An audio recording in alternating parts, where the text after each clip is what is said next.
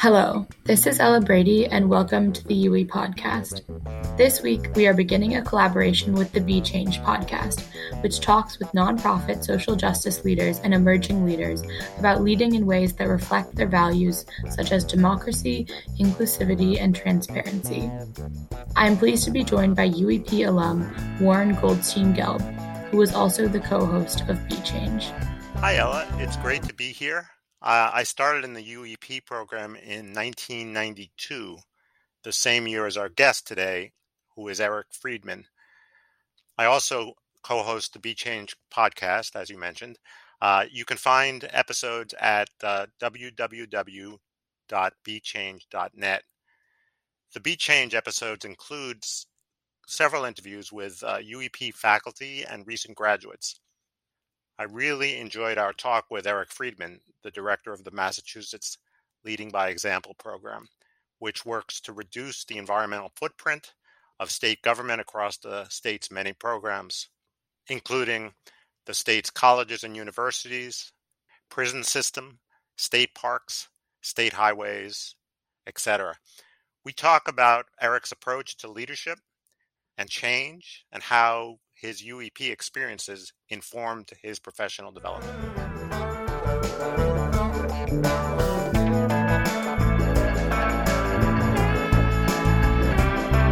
Eric Friedman, thank you for being with us today on the UE podcast. Uh, as you know, I met you, I think, uh, right in 1992, so the last century not a century ago, but the last century when UEP stood for Urban and Environmental Policy not urban and environmental policy and planning as it does today. But we were both starting at the Tufts Urban and Environmental Policy Program in 1992. So let's begin with your current job as director of the Leading by Example program in the state of Massachusetts and work our way backwards from there towards your UEP experience and how that prepared you for your current position. So to begin with, uh, what is the Leading by Example program? And can you give us a brief overview and tell us what you do and the purpose of the program? Yeah, sure. Uh, first of all, thanks, Warren, um, for inviting me to talk with you here today. It's a, a pleasure to, to, to be with you again and to to chat with you uh, again, um, and certainly have uh, quite a lot of fond memories of those early days at at UEP. And it's it's nice that uh, our relationship and friendship has, has continued over the over the years. Um, and also thanks for making sure everybody knows how how old I am and we are, and putting us in, into the last uh, the last century. Um, uh, so the leading by example program um, essentially is if if you think about a uh, a corporate sustainability program and you translate that to state government here in Massachusetts. That essentially is what the Leading by Example program is. Um, we work with all of state government, and that includes all 29 public institutions of higher education, all the UMass campuses, the 15 community colleges, and there are nine state universities, as well as every executive agency you can think of, our prison systems, our park systems, our highway highway department, uh, all of the health and human service agencies, so agencies and entities that uh, run the gamut from the types of services they provide, the types of buildings they operate, the types of fleets they they manage.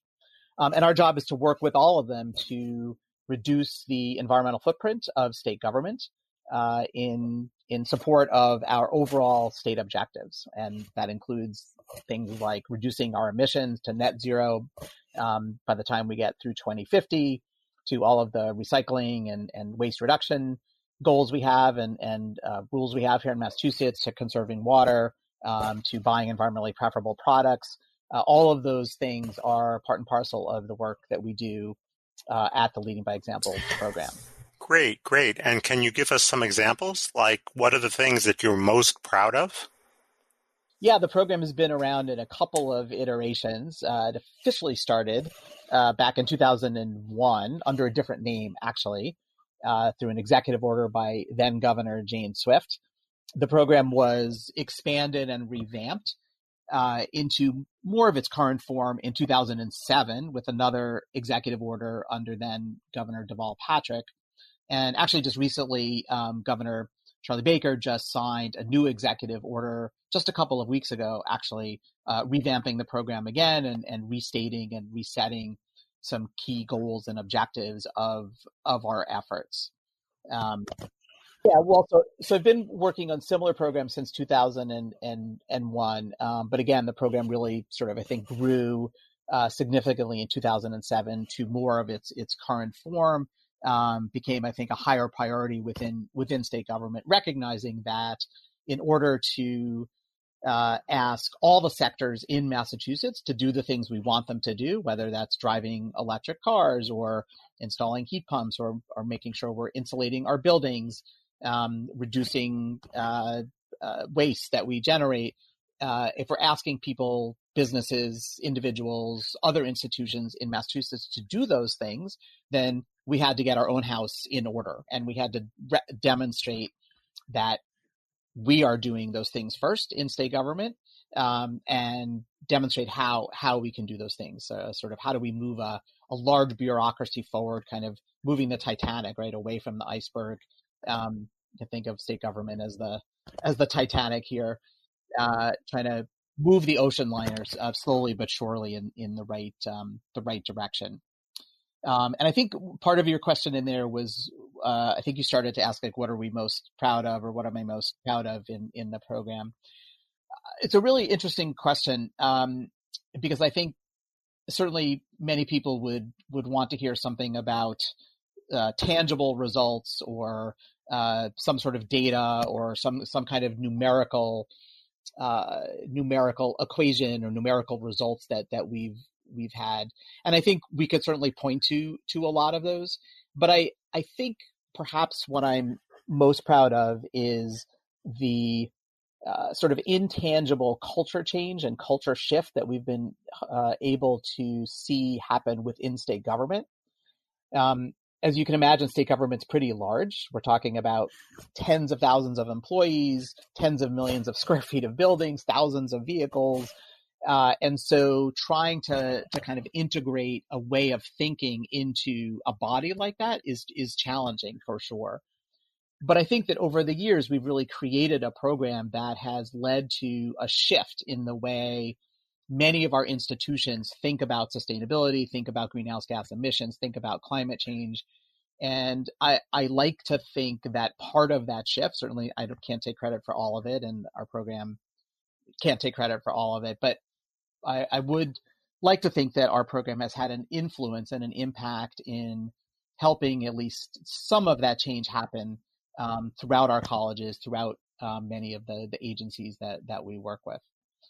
Um, and we see that, I think, in the level of acceptance that really is ever present now in many of our agencies, all the way from fleet managers who are just recognizing now that electric vehicles are where we're going. This is the this is the vehicle of the future, and um, uh, there's just growing recognition that um, gasoline gasoline vehicles are on their way out, and so you know rather than uh, fight or oppose those changes, a lot of fleet managers now are coming to us directly and asking how can we how can we make this shift? How can we make this transition to electric vehicles within our fleets? Similarly, in a lot of our larger college campuses, um, instead of uh, folks thinking uh, poorly or opposing the kinds of large scale shifts we need to see in the way we heat and and cool our our buildings. Many of them are now um, thinking very far ahead and, and thinking how do we actually move away from fossil fuels? How do we electrify our heating systems so that we are taking advantage of the grid that is getting cleaner every day and really eliminate and move away from transition away from from fossil fuels. Um, this is something that you know 10 years ago wasn't really on anybody's radar screen either of those and now we see 10 years may seem like a long time but in in the time frame of something like this and sort of shifting you know an entire uh, system like state government and really just rethinking the way we do business it's actually quite a, a short amount of time and so we, we I think we have seen a tremendous shift in the in the level of acceptance and the way people are thinking about um, the future. So let's talk a little bit about, and I would like to come back to the examples, but for now, we're on a course where you just introduced a major, or there's been a cultural shift, I think is the way you put it. Uh, how did that happen? And what are some of the techniques or tools that you learned that you used to turn the Titanic around? Or at least make it shift course away from the iceberg? What are the change tools that you have found to be most useful in your position? Or can you give some examples uh, to say what's been most useful or not useful? Yeah. Yeah, I can certainly try. Um, and thanks for that question, Warren. I think it's it's an important one and, and one that programs like ours uh, grapple with all the all the time. Uh, in fact, I'll just sort of as a segue or a side note that will then lead us back to the to the answer there. Um, we have been working with the uh, U.S. Climate Alliance, which is a, a, group of 25 states around the country that have um, adopted essentially the goals of the Paris Accord. This was back when the U.S. was actually had pulled out of the Paris Accord, and so uh, a bunch of states got together and agreed to to continue to to try and achieve those those goals independently of of federal action. Um, and one of the the new programs that the Climate Alliance has established uh, with us in, in support is a leading by example uh, coalition or leading by example working group. And so a number of states that have leading by example efforts have been meeting over the past number of months to get to know each other and start learning from each other. And this very question that you're that you're raising is really at the crux of what many of them are asking. How do we how do we affect change? How do we take a large institution like state government that is used to doing things a certain way, and how do we shift that that institution uh, in a different direction? And how do we do that quickly? And how do we do that effectively? Um, and so I think over the the years we've we've uh, implemented and have attempted a number of strategies. And I think in retrospect, I would categorize them uh, as a group by saying uh, it's the approach that we take is kind of an all all of the above uh, approach. There's really not any strategy that that we don't try or we don't we don't work on um, utilizing. And by that I mean, you know, we uh, we work to make sure that there is top level support, and so by, get, getting and by figuring out ways to get executive orders implemented um, under different administrations. That's really important to demonstrate high level support to all of state government. So that's absolutely uh, a, a, key ingredient of of moving programs like this forward.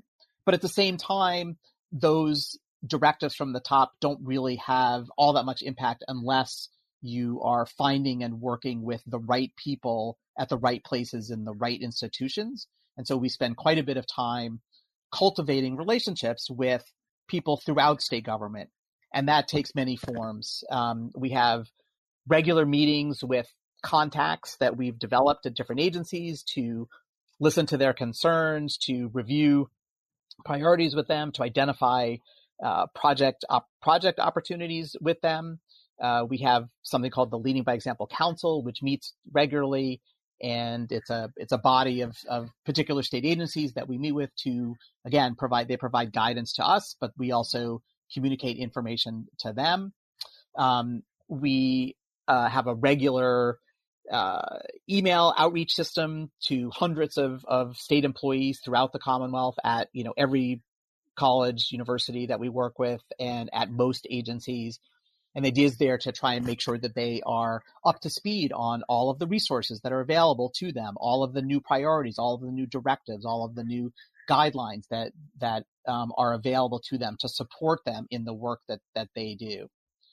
Um, we also have worked hard to provide recognition and acknowledgement to individuals and also agencies and, and college campuses.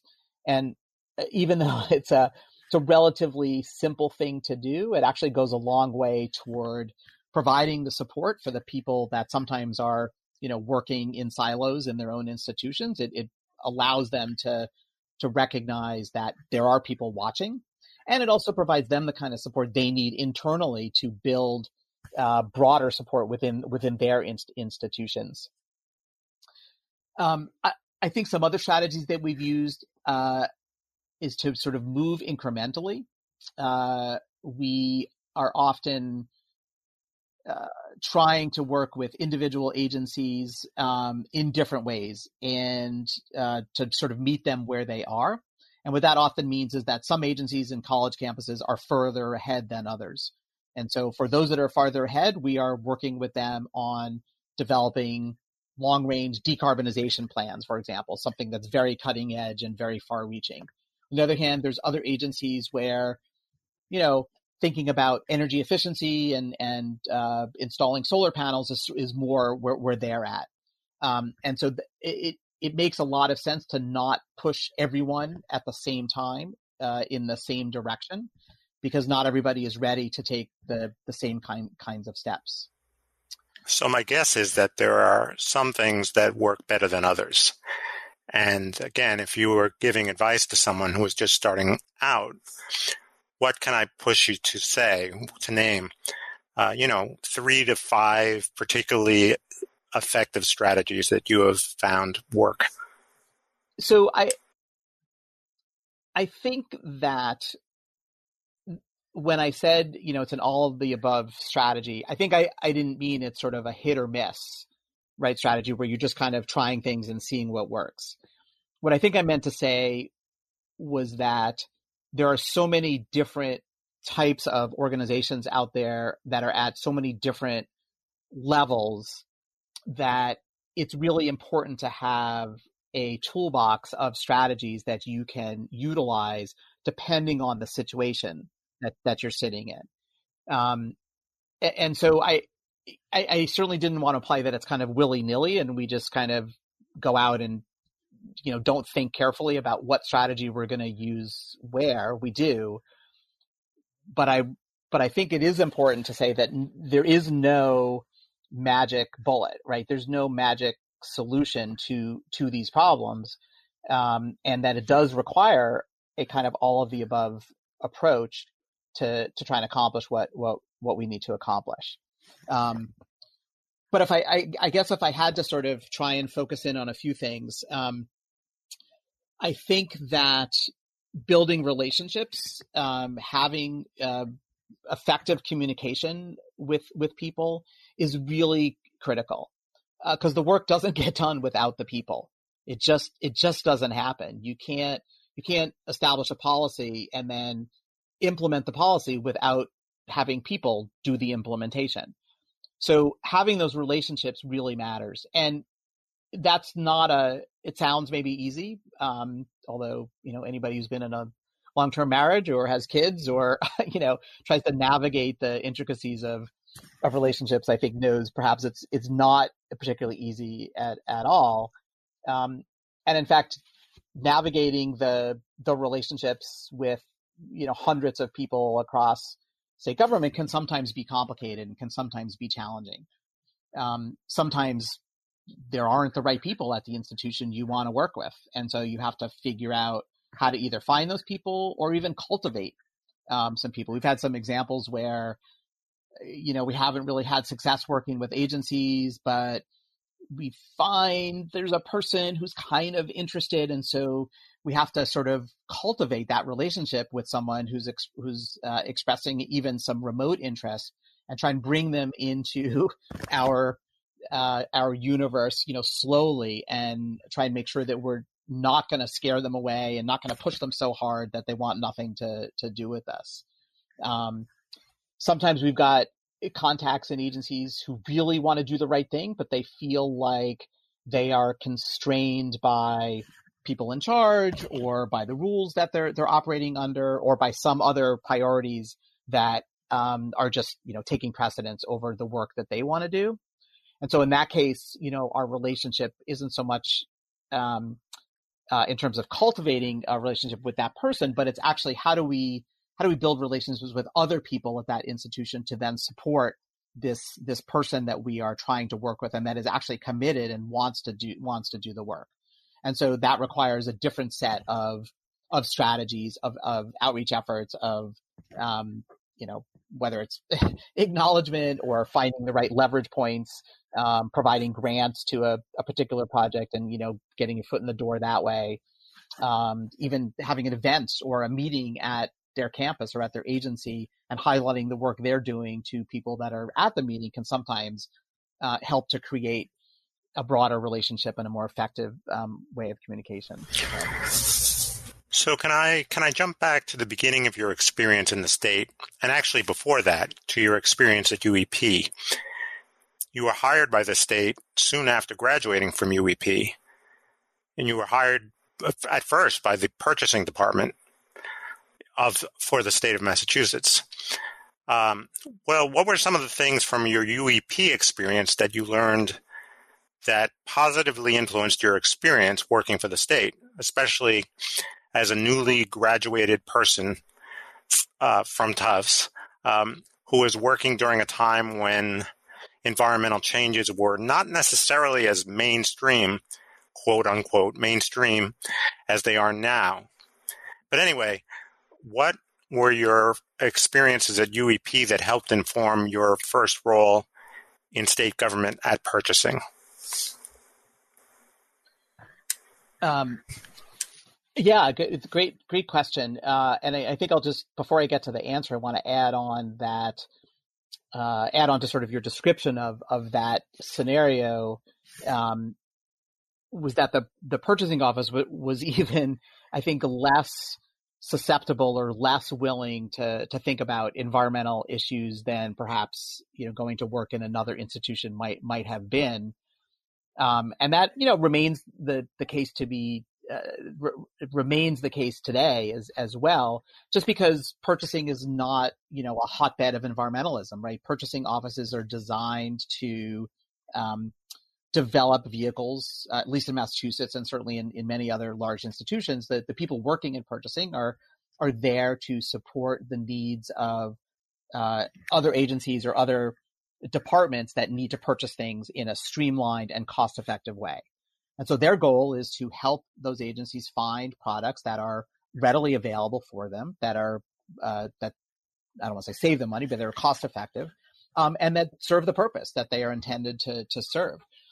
Um, and so trying to bring in kind of an entirely new set of criteria around sustainability, around environmental protection was something that is not particularly common to um, to institutions uh, like a purchasing office. Um, and so I, I, think that my experience at UEP, and, and, let me just say that my experience at UEP is is uh, multifaceted. It's not obviously just the classes that I took, but it was also the field projects or it was you know uh, some of the work we did out internships i had or some of the work we did outside of classes talking to um, i think one of our assignments in one of our classes was to talk to a graduate and to interview them and to to ask questions about you know their job and to try and learn from that. And so all of those experiences i think kind of worked together um, to provide that that uep experience. And i think if i had to boil it down, although there's I could probably talk about a lot of things, but I think if I had to boil it down, I think the one of the most valuable elements of the UEP experience that really helped me in that first job and continues to help me to this day is this notion of um, understanding uh, the wide array and wide variation of perspectives that people bring to any situation and any any problem. So everyone can look at you know the same situation and come at it completely differently. You could have 10 people in a room, they could be looking at you know climate change and they could all think differently about climate change. So the answer to how do you get people to to work on climate change isn't to tell them tell them what they need to do or isn't to give them one solution, but it's to understand how they are perceiving climate change and to try and address their perceptions as a way of moving them again to sort of adopt and accept that we need to do something on climate change. So for some people, it's what's the world I'm going to leave to my kids. For somebody else, it's how much is this going to cost me and how much am I going to save. For somebody else, it's the you know lack of biodiversity and it's the the impact on on wildlife and on on species. Um, for other people, it's a it's a public health issue or it's an environmental justice issue, and so people can can come at the same problem and and have there can be just an innumerable number of perspectives and and ideas on why something is important. And so I think the UEP experience really helped me to understand that those perspectives are all valid and that they all need to be acknowledged and recognized and that that's the way you you develop these relationships and that's the way you help people to hopefully see what you want them to see in terms of the need to to solve problems.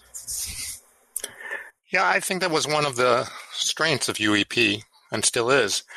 But I also wonder if there's a method or way, you know, um, for lack of a better word, to distill or come to an agreement about what path forward you're going to take if some of the people on your are on your path are on the path for different reasons. Um, I yeah, I think it's I, I think I understand what what you're saying. Um, but I think I maybe I don't necessarily I'm not sure the premise is is right. Um, so I'm pushing back Warren again. um, because I, I think that it's not um, the fact that people see just using that example again of, of climate change and all the different ways in which people might attach importance right to that issue uh, on some level it doesn't really matter why they feel what they do or what they see as as the issue. If if you can understand the perspective that they're bringing uh, to the problem and then you can work with them to help them understand that the solution to the problem helps to resolve you know it helps to to to mitigate the the issues that they're that they're seeing or that they care about, then that's what really matters. Um, the the resolution to climate change doesn't change whether you care about costs or whether you care about um, diversity or whether you care about public health or environmental justice. Right? We still we still need to implement the same policies, but the way you talk about them, the way you communicate about them, the, the, the, the, emphasis that you put on certain elements of, of the solution may change. Um, and the examples that you give may change depending on who you're talking to and what perspectives they bring. Um, so I don't, I don't think you end up, um, having to convince people of different solutions. I think you just communicate to them in different ways that demonstrates your understanding of the, the issues and the perspectives that they're bringing. But if when you bring people together to address the problems problem of climate change or problems of climate change, uh, they will have, I think, different priorities, uh, as you've already pointed out. So there'll be a lot of desire, depending on who the people are that you're talking with, to start in possibly very different places. And so if you're trying to develop an overall strategy to address challenges of climate change, you might see disagreements emerge depending on the populations that you're working with. No? Well, or or I would say the strategy you develop has to be cognizant of the various perspectives that people are bringing. Right? So if um, you're right. I mean, if, if your strategy to to address climate change is to build, you know, wind turbines everywhere possible, um, that's a strategy that will, uh, you know, maybe uh, placate certain portions of the population that believe that um, we need as much renewable energy wherever it is, no matter what. But for some people um, who care about other things, that that may not be you know the single strategy that's gonna that's gonna work for them. So developing sort of a narrow vision of what a strategy can be based on you know a single perspective you're right is not gonna is not gonna serve the purpose. Um, so it really it really points to i think developing a strategy that is complex um, and is varied and addresses all of these valid back to this this question of perspectives and valid perspectives um, that strategy has to has to think about what the different needs are of different different types of people, different populations. I, I mean, I think you know it's really important. Uh, we all have our perspectives, right, based on our experience, and so my perspective comes from working within these large institutions that are not monoliths, right? Where people have lots of priorities, many of which have nothing to do with the environment or have nothing to do with emissions reductions or sustainability. Um, and so just by nature of my job and the work that I have been doing, this approach has become necessary.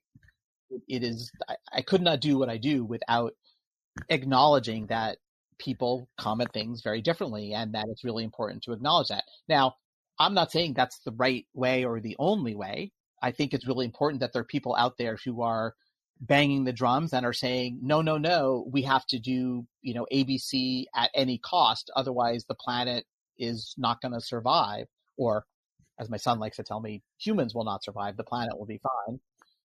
Um, so th- those, you know, perspectives are valid as, as well. And they come from the experience of, of those people, right? Who believe that we have to take action now and it doesn't matter almost what some people think because if we don't do it, all, all bets are off.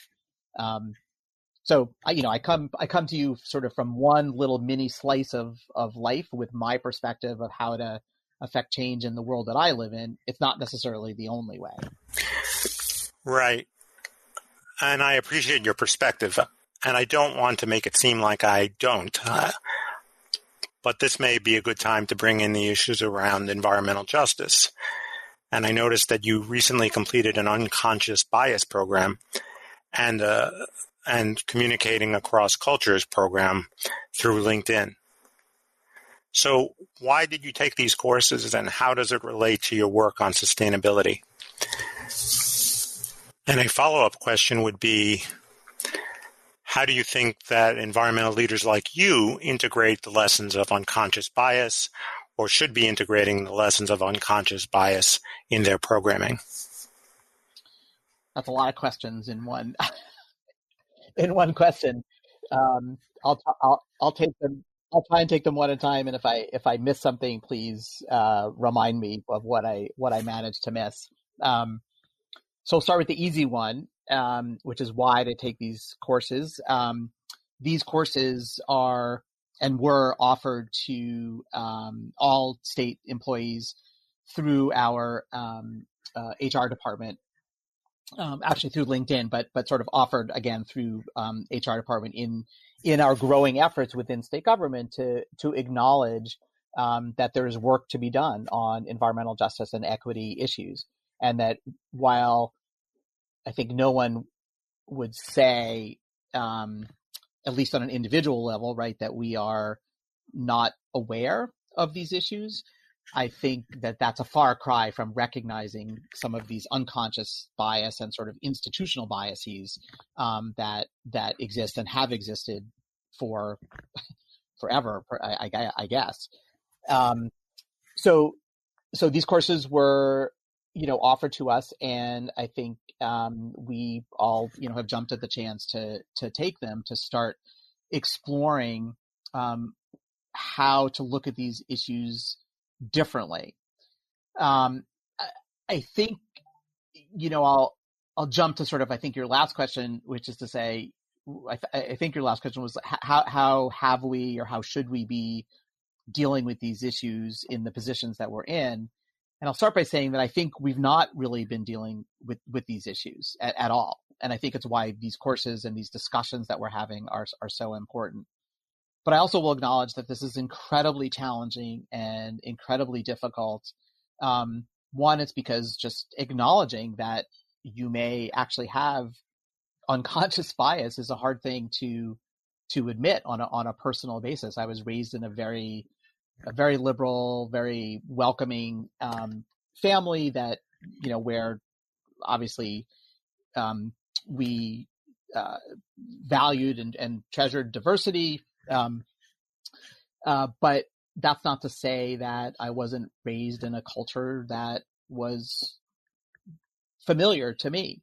Um, and clearly, you know, over the years, I have gravitated toward people who are similar similar to me.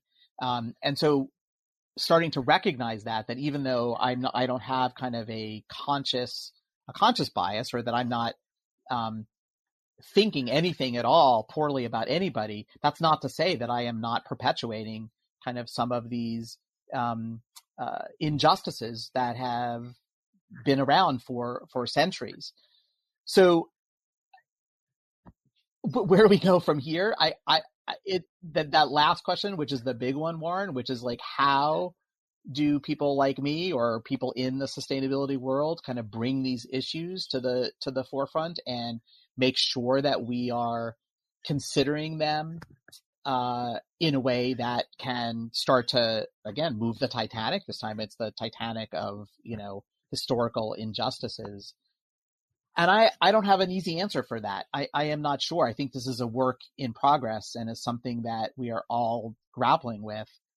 I think the first step is that we recognize that this is an issue and that we at least start to ask the questions. So when we are developing programs, when we are developing um, projects, when we are communicating impacts of things, first and foremost, we need to ask the question, you know, are we negatively impacting or perpetuating some of these injustices and some of these equity issues? And to at least acknowledge that that's something we need to be asking right up front and to be thinking about that. That's a huge huge shift from the way we've always done things, right? Um, where we just kind of we did things because they were sustainable and because they were the right thing to do, but didn't ask like, are we are we addressing some of these equity issues in, in a way that we need to be, and are we are we um, actually targeting or prioritizing um, overcoming some of some of these issues through the work that we're doing? So, you know, that's not a very satisfying answer, um, probably to to you listeners or even myself. Um, but I think it's a place that's the place that we're at right right now. I'd like to ask Ella Brady, who is a UEP student and writing a thesis on environmental justice, if there's anything she'd like to add or ask. Um, yeah, I had a question that was somewhat answered just now, but I almost have a clarification question on sort of the scope of your work. So you are working within state government, but I did a little research and it says that um, Leading by Example also works to sort of empower residents and businesses. Um, do you do any direct outreach work? And if so, are there strides to center equity in that work? Yeah, so I think when when we say um, that we empower businesses and residents, I think what we mean is sort of by example. Um, so the idea is that you know if we can change our fleet over to electric vehicles, or if we can build solar canopies in in parking lots, if we can build buildings that are you know all electric, incredibly efficient, net zero buildings, then the idea is that residents and businesses and other institutions can do the same can do the same thing. We don't directly work with businesses or individual residents um, other than to kind of set the example um, demonstrate new technologies demonstrate strategies that that work. Um, so that's yeah that's kind of the extent to which we're involved with uh, some of those other segments absolutely um, and warren and i were talking a bit about obviously covid changes all of the work that we all do and um, the question was Has the evidence of clear disparate impacts by race during the COVID pandemic changed the way you think about your work? Or how? How is better? So I think. I think I would say yes, but indirectly. Um, I think that again, what we're seeing in the ways in which um, some of the the disparities and injustices are being expressed um, through the kind of institutional response to to COVID um, is again uh, providing evidence that that these institutional biases and the structures that are set up are incredibly powerful, and that despite you know you can argue that no one intended to do this. Let's let's just assume for the moment, right, that that some of the injustices with COVID we're seeing are not intentional um, maybe that's overly optimistic, but let's just use that as the premise. Then, if they're not intentional and yet they still occur at the scale that they're occurring, then the the sort of the institutional infrastructure that is again perpetuating these injustices is just incredibly, incredibly powerful and incredibly strong. so I think it's just more evidence that um, in order to overcome these types of inequities, we have to be incredibly conscious about the work that we do. It's not just enough to say, to acknowledge these injustices or to ask a few questions. The, the consciousness just has to be throughout everything that we're doing and everything that we're, that we're thinking. Um, and again, that's a, that's a sea change. It's a huge shift in the way from how we have done business in the past. And so I think it's why for many of us, this is incredibly important, but it's also very challenging. Um, I just had one other question, not necessarily about um, equity, just more about um, COVID and the state of the world. In UEP, um, we talk a lot about sort of like the, the window for change. Um, and I uh, have done internships at the state level. And there's a lot of conversation around how COVID has changed our infrastructure in a way that there has sort of been like this window for to change things more rapidly. Um, and also there's pushback on that. I was wondering if that has been part of the discussions you have been having. Yeah, it's a fascinating question, and it's probably something could spend you know hours on t- talking about um, I think the jury is still out on the the lasting impacts of of COVID on the the way we operate our society, the way our businesses are gonna you know gonna gonna work moving forward. Um, what's what's going to happen to commuting? What's going to happen to cities? Um, I, I think that um, there are already um, some pretty dramatic changes that that are that are happening. I think the question is how long lasting are they going to be, and it's really hard to know. Um, it's clear that you know the future of work, which is sort of the term of art that many of people many people are talking about. Um, it, it is it is definitely it is definitely changing. Um, there are there are definitely um, uh, significant changes happening, whether that's within state government or within um, businesses, within the way colleges are, are teaching classes. Uh, clearly, there are going to be changes in the way we we commute to work, how many days we spend in the office, um, and that's going to have ripple effects and ripple impacts on all sorts all sorts of things.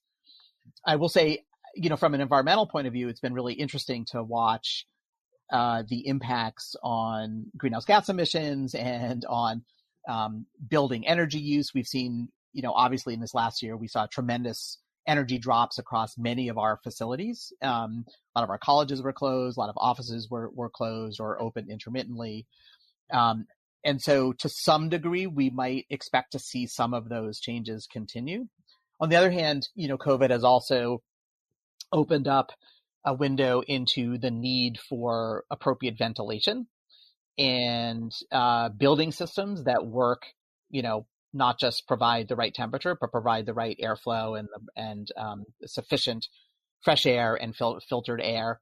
And that's going to have dramatic impacts on energy use as well, but on the negative side, because you're going to have to bring in more fresh air, which means you have to heat or cool that air or dry that air. Um, and so those impacts are yet to be uh, uh, sort of factored into you know what's going to happen to our our energy use, um, and, and, also I think you know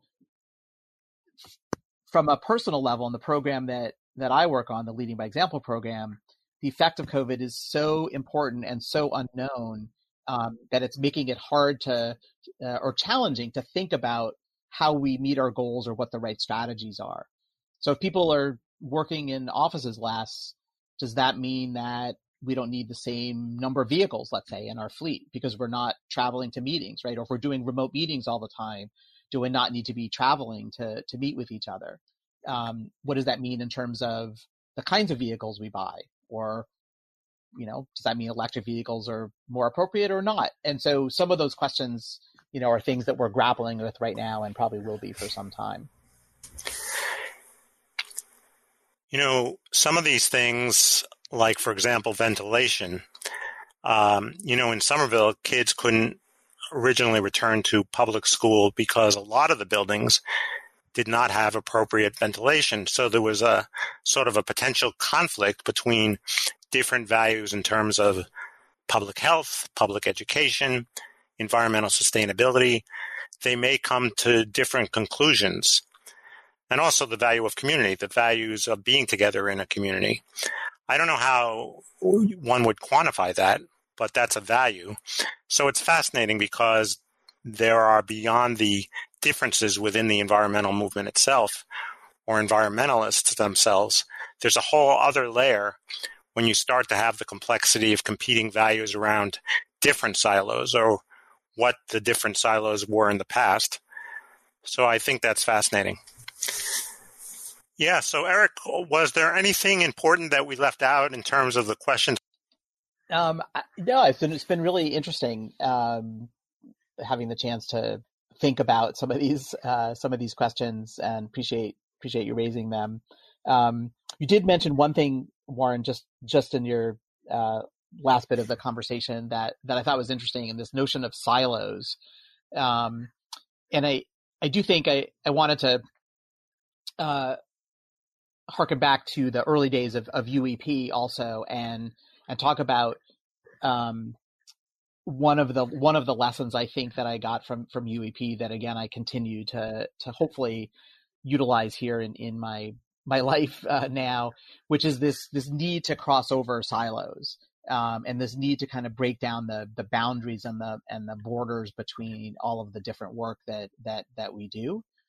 Uh, I find that you know when I'm in a room or whether it's virtual or in person with people again that um, come with different perspectives and have different different roles, that the conversation is just uh, much more energizing, much more interesting, um, and really leads to better to better solutions uh, because people are coming at it from different perspectives, and so the solutions and the the decisions that get made are really much more robust and address uh, a much wider range of, of topics rather than you know being in the room with people who just have the same goal as you and coming up with solutions that meet that that, that address that goal or that problem, but don't really uh, uh, have a, a, broader impact or a, a, you know a broader view um, on the different ways it can imp- impact different people. Um, so I so I really I think that notion of of silos right where public health people are talking to you know building designers and people who operate buildings and you know people who work in the buildings and who have to you know all all of those people need to be involved in that that example you gave of you know whether or not you're able to go into a school. Um, all of those people need to be involved in that decision ultimately. And it, you know that decision can't be made by you know just the facility manager or just the teacher or just the school district or it shouldn't be anyway because all of those people are impacted and they all need to have um, all need to weigh in, I think, on um, you know the approaches to to resolve resolve that that dilemma. Yeah, well, Eric, thank you so much for this really informative, uh, I think, and and exciting dialogue that we just had. And uh, you know, good luck, and let us know what happens. Yeah. Well, thanks, Warren. I really appreciate the conversation, and thanks to you, Ella, also for for inviting me and participating in this. I really appreciate it.